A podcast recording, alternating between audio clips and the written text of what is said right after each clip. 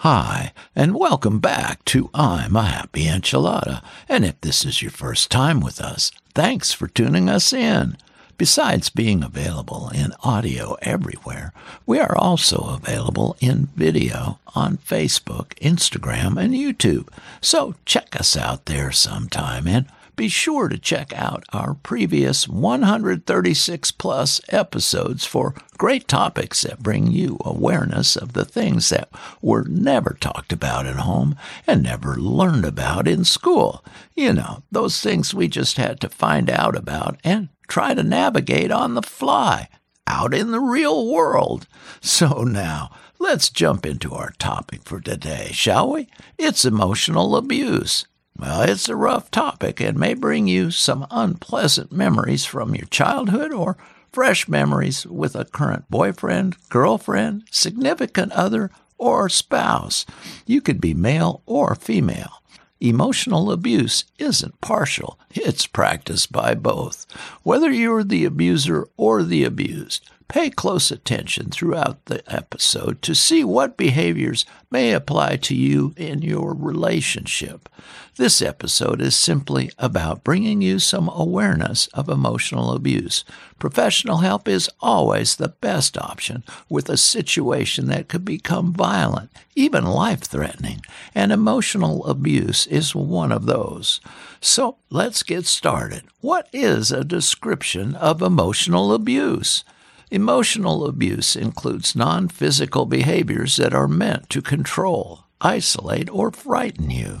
This may present in romantic relationships as threats, insults, constant monitoring, excessive jealousy, manipulation, humiliation, intimidation, dismissiveness, among others. Oh, that's quite a list of behaviors. And next, here's a few signs of emotional abuse. First, they're hypercritical or judgmental towards you.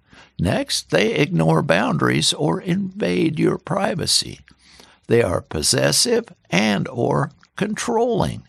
They are manipulative, and they often dismiss you and your feelings. Well, that's a lot to absorb all at once. Maybe you can just pause this for a minute or two because I have several more signs of emotional abuse to share with you. Okay, here we go. BSing you. It's called gaslighting, but it's the same thing. Isolating you from loved ones. Using insulting language. Yelling. Shifting the blame. Acting extremely jealous. And outbursts of unpredictable anger. Wow, that's a lot to think about right there, and we're just getting started. There's plenty more examples that you can go online and read for yourself if you wish, though. Okay, next, narcissism is an ugly topic I have avoided completely so far, but here's a few signs of narcissistic abuse you may want to consider since we're talking about abuse today. You feel worthless or useless. You no longer recognize yourself. You question your reality. You are isolated from friends and family. Other people are brought into the abuse, and you experience physical changes in your body. Oh, that's some heavy stuff. I'm almost speechless here. Yeah. Going over all these signs of emotional abuse have me going back over past relationships and kind of second-guessing what was really going on. How about you? I think I'm going to need a quick trip to the beach after I finish this episode, just to get my peace back. Whew. Well, let's move on. Next question to ask is, how do victims of emotional abuse behave? You may experience feelings of confusion, anxiety, shame, guilt, frequent crying, overcompliance, powerlessness, and more. You may stay in the relationship and try to bargain with the abuser's behavior, often placing blame on yourself, even though you are not at fault. So, what does emotional abuse do to a woman? Staying in an emotional or verbally abusive relationship can have long-lasting effects on your physical and mental health, including leading to chronic pain, depression, anxiety, or even PTSD. That's not surprising. It can tear down your self-worth in no time at all. And this is interesting. What is the cycle of emotional abuse?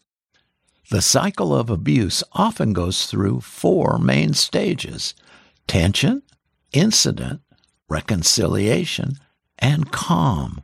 Behaviors may escalate from cycle to cycle, although this isn't always the case. And what abuse is most common? Verbal abuse is the most common form of emotional abuse. Things may be said in a loving, quiet voice or be indirect, even concealed as a joke. Confronting an abuser often takes the support and validation of a group, a therapist, or counselor. And here are the long-term effects of abuse or trauma, which can include severe anxiety, abuse of alcohol or drugs, depression, eating disorders, self-injury, and suicide. So, here we are near the end of this episode, and you may have noticed that I have not given you any advice on how to fix an emotionally abusive relationship. Well, the truth is, I'm not qualified to do so. This is serious stuff, and there wasn't much in the How to Fix It department online that I am comfortable sharing with you.